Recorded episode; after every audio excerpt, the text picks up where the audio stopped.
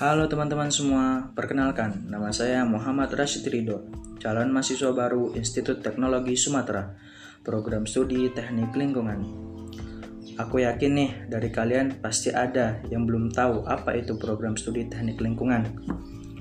Untuk itu, yang belum aku yang belum tahu sekarang aku jelasin ya. Teknik lingkungan adalah ilmu yang mempelajari berbagai permasalahan lingkungan dan solusinya, seperti konservasi sumber daya air, pengelolaan lingkungan, pengendalian pencemaran akibat limbah, dan lainnya. Selain itu, kamu juga belajar bagaimana cara mencegah dan munculnya permasalahan lingkungan di masa depan.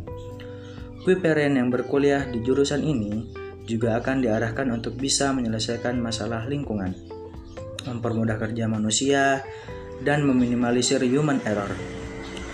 Kemudian, aku ingin membahas tentang masa depan nih. Pasti dari kalian semua punya dong namanya masa depan. Nggak mungkin dari kalian nggak ada yang namanya masa depan. Untuk masa depanku sendiri sih satu hingga dua tahun ke depan aku ingin belajar maksimal agar mendapatkan nilai yang maksimal pula. Karena usaha itu pasti tidak akan pernah mengkhianati hasil.